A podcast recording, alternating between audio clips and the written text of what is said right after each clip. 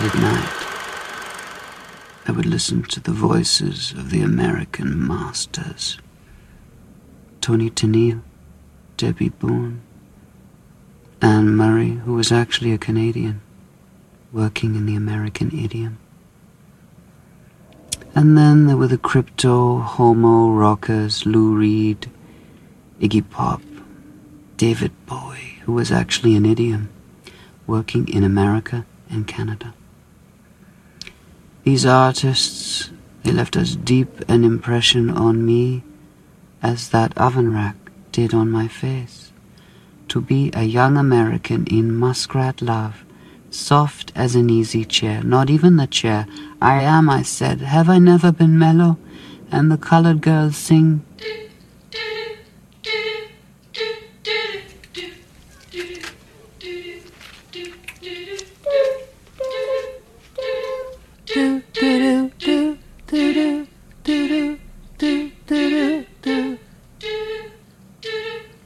With the melody. How could I do it better than Toni or, or Lou? Hey, boy, take a walk on the wild side. 5월 26일 금요일 FM 영화 음악 시작하겠습니다. 저는 김세윤이고요. 오늘 오프닝은요. 존 카메론 미첼 감독의 영화죠. 헤드윅의 한 장면이었습니다. 아직 헤드윅이 되기 이전에 한셀이라는 이름으로 살고 있던 동베를린 소년 시절의 이야기를 들려주고 있죠. 음, 미군 라디오 방송을 통해 들려오는 음악들, 루 리드, 데이비드 보위, 그리고 이기 팝의 음악들을 들으면서 뭔가 새로운 세계에 대한 상상을 하게 되고요. 막연하게 자유라고 하는 단어를 곱씹어 보게 되고요. 그래서 결국 미국에 와서 음악을 하는, 그리고 자신의 정체성을 찾아가는 헤드윅으로 살게 되었다. 그 이야기를 들려주는 장면이었어요.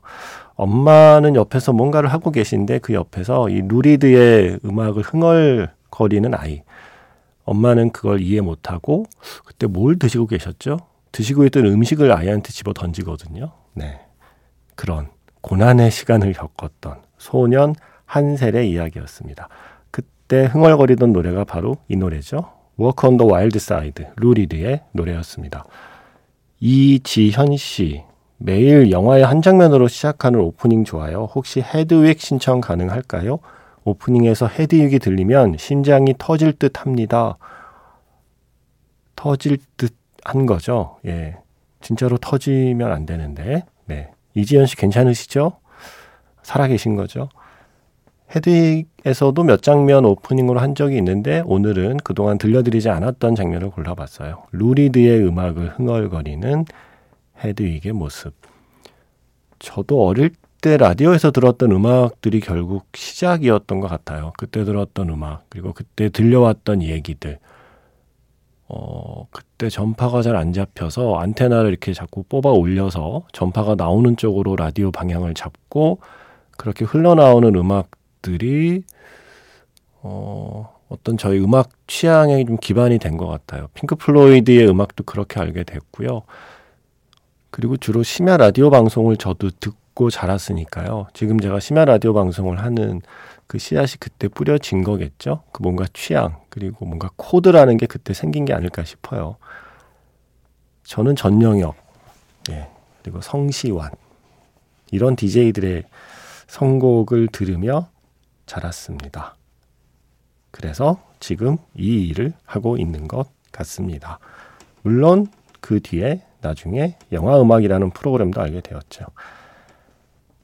지금 제가 들려드리는 음악들이 어, 누군가의 좀 취향을 만들고 어쩌면 누군가의 삶의 방향을 만들 수도 있다고 생각하니까 갑자기 부담이 되기는 합니다. 음, 오늘도 좋은 노래를 많이 어디 볼까요? 골랐다고 생각했는데 예, 어떨지 모르겠습니다. 문자번호 샵 8000번이고요. 짧은 건 50원, 긴 건 100원의 추가 정보 이용료가 붙습니다. 스마트 라디오 미니, 미니 어플은 무료이고요. MBC 홈페이지 들어오셔서 라디오에 FM 영화 음악 페이지에 글을 남기시거나 아니면 카카오톡 채널 FM 영화 음악으로 사연과 신청곡 남겨주시면 됩니다. 그래도 존 카메론 미첼의 목소리는 한번 들어야 될 것 같았어요. 헤드윅 영화 얘기하면서 루 리드의 노래만 틀기에 정말 아쉽더라고요. 그래서 Origin of Love, Hedwig and Angry Inch의 노래였습니다. 어떤 분께는 조승우 배우의 헤드윅이, 또 어떤 분께는 오만석 배우의 헤드윅이, 어떤 분께는 조정석 배우의 헤드윅, 또 누가 있었죠? 변요한 씨도 있었고, 유연석 씨도 있었던 것 같고요. 예, 그렇게 수많은 배우들이 무대에서 연기한 헤드윅이 제일 먼저 떠오르기도 할 텐데, 어, 저는 존 카메론 미첼이네요. 역시 헤드윅을 처음 알게 해준 배우이기 때문에 그리고 제가 참 좋아했던 영화이기도 하고요. 헤드윅. 그리고 까당이라는 예명을 쓰시는 필명을 쓰시는 분 네, 신청곡 준비했습니다. 조성우 음악 감독님의 인어공주 사운드 트랙 신청합니다. To Mother 이 노래 작가님과 그리고 영화 음악 청취자들과 듣고 싶어요. 너무너무 아름다워요. 라고 하셨거든요. 아, 그럼요. 저도 좋아하는 노래죠. 인어가 인간 세계로 가기 위해서 문어 마녀와의 거래를 통해 목소리를 빼앗기게 되잖아요. 우리가 알고 있는 애니메이션 인어공주, 그리고 지금 상영 중인 실사 영화 인어공주 모두 같은 설정이죠. 이 박흥식 감독의 인어공주요. 전도연 그리고 고두심 그리고 박해일 이 배우들이 함께한 이 영화는 어떤 의미에서 그 인어공주의 좀 새로운 해석일 수도 있다고 생각해요. 그래서 제목도 인어공주인 것 같아요. 지금의 엄마 세파에 찌들고 정말 돈 몇 푼에 좀 연연하고 어, 흔히 말하는 좀 궁상맞은 그리고 좀 억척스러운 삶을 사고 있, 살고 있는 엄마의 젊은 시절을 전도연 씨가 연기하잖아요. 그런데 그렇게 살고 있던 그 청춘의 시기를 살고 있던 사람이 엄마가 되기 위해서 가정을 꾸리기 위해서 그리고 딸을 키우기 위해서 무엇보다 먹고 살기 위해서 자기의 목소리를 잃어버린 진짜 자신을 잃어버린 채 그렇게 살고 있는 어떤 설정이 애니메이션 인어공주의 조금은 확대된 음, 새로운 해석일 것 같다는 생각도 들어요. 제가 자세히 찾아보진 않았지만 인터뷰에서 그런 말씀을 하셨는지는 모르겠지만 감독님이 그래서 제목이 인어공주가 아니었을까. 나의 엄마가 되기 이전에 누군가의 딸로 그리고 누군가의 사랑하는 연인으로 살았던 그 엄마의 과거를 그 딸이 이해하는 이야기. 지느러미가 있고 자기 목소리가 있고 자유롭게 물속을 헤엄치던 은유적으로 표현하면요. 그런 시절의 엄마를 만나는 이야기라는 생각을 하게 되네요. 박흥식 감독의 인어공주에서 마지막 엔딩곡 이상은의 투마더. 제가 요즘 바다가 보고 싶어요. 바다에 가고 싶어요. 그래서 이런 노래를 고르게 됐나 봐요. 영화 인어공주에서 마지막 그 바닷속을 헤엄치는 전도연 씨의 모습 위로 흐르던 곡이죠. 이상은의 To Mother 먼저 들려드렸고요. 이어진 곡은 영화 Free Willy에서 마이클 잭슨의 Will You Be There 였습니다. 그리고 지금 끝난 곡은 디카프리오, 예. 레오나르도 디카프리오가 어, 미지의 섬에 가서 벌어진 일이었죠. Porcelain, 모비의 노래가 흐르던 장면, 영화 Beach의 한 장면이었습니다. 비치에서 그 처음으로 아름다운 바다를 볼 때 이 음악이 흐르잖아요. 날이 너무 빨리 더워져서 그런가 봐요. 제가 뭐 바다에 간다고 바다에 뛰어들거나 뭐 그런 스타일도 아니에요. 산도 바다도 바라보는 것이라고 저는 생각을 합니다. 네. 그냥, 그냥 보고 싶은 거 있잖아요. 파도가 밀려왔다, 밀려가는 풍경. 그리고 수평선이라는 걸 한번 보고 싶은 거죠. 음, 도시에 있으면 그 지평선을 볼 일이 없잖아요. 수평선은 더더군다나 볼 일이 없고 계속해서 뭔가 지평선에 뭔가가 있죠. 건물이 있죠. 그러다가 도심을 벗어나면 지평선을 만나는 경험, 수평선을 만나는 경험을 하고 싶어서 우리가 여행을 가는 게 아닐까 싶어요. 2238번 문자 번호 쓰시는 분은 홍콩에 다녀오셨대요. 홍콩에 처음으로 다녀오셨대요. 저 아직 홍콩 한 번도 안 가본 거 알아요? 주성철 기자가 어 책을 썼잖아요. 지금은 주성철 영화 평론가로 이제 활동을 하고 있는 홍콩 영화 전문가. 전에 같은 잡지사에서 일했던 사이거든요. 주성철 기자가 낸 책 제목 중에 홍콩에 두 번째로 가게 된다면이라는 책이 있어요. 영화 속에 홍콩 영화에 나왔던 홍콩의 곳곳을 직접 다 답사를 해서 이곳은 어느 영화의 어느 장면에 나온 도로 뭐 이걸 되게 정말 꼼꼼하게 쓴 진정한 덕후의 책이 있거든요. 제가 그 책 보면서 그때 그랬어요. 나 한 번도 안 가봤는데 나 이 책 그럼 못 읽는 거야? 라고 했던 기억이 나네요. 책 제목이 홍콩에 두 번째로 가게 된다면이라서 아, 2238번 홍콩에 처음으로 다녀왔다고 하셨습니다.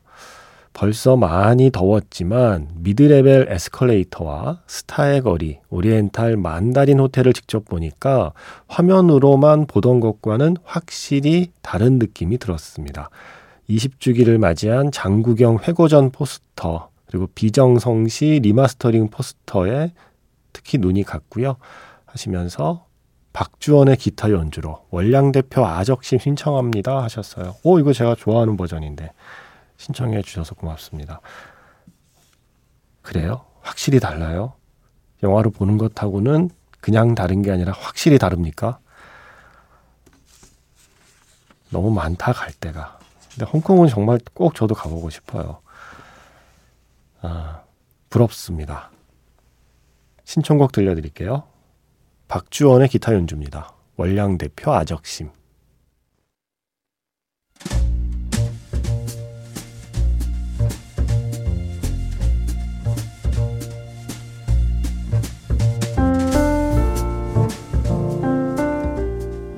다시 꺼내보는 그 장면, 영화 자판기.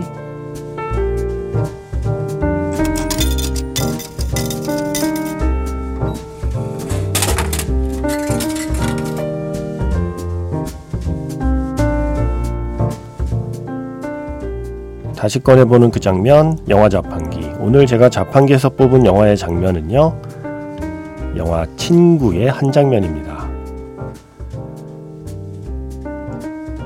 서로가 이제는 가는 길이 달라진 준석과 동수. 상택과 중호는 불안한 마음으로 그 두 친구를 걱정합니다. 동수의 근황을 이야기하는 친구들 앞에서 준석이가 부르는 노래의 제목이 의미심장합니다.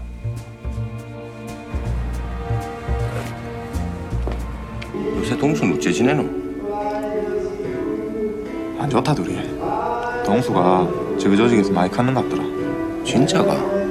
신문 봤지? 노태우가 범죄와의 전쟁이다 뭐다 시작한다고 옷에 건달들 완전 비상아이가. 상고이가 돈이 많으니까 위에 있던 줄이 전부 그쪽으로 옮기는데 동수가 일을 많이 한다 카대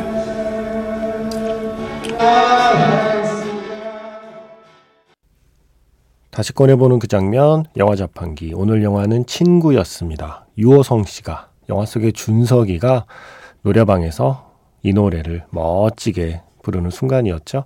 한재선 씨께서 프랭크 시나트라의 My Way 신청해 봅니다. 영화 친구에 나오는 노래면 딱입니다. 라고 하셨어요. 영화 친구의 버전이면 딱입니다. 하셨거든요. 그래서 영화 친구 장면에 이어서 프랭크 시나트라의 My Way 들어봤습니다.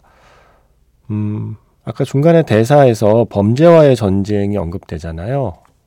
비슷한 시기였네요. 범죄와의 전쟁 나쁜 놈들 전성 시대가 그리는 시기도 영화 친구에 언급된 바로 그 시기였습니다.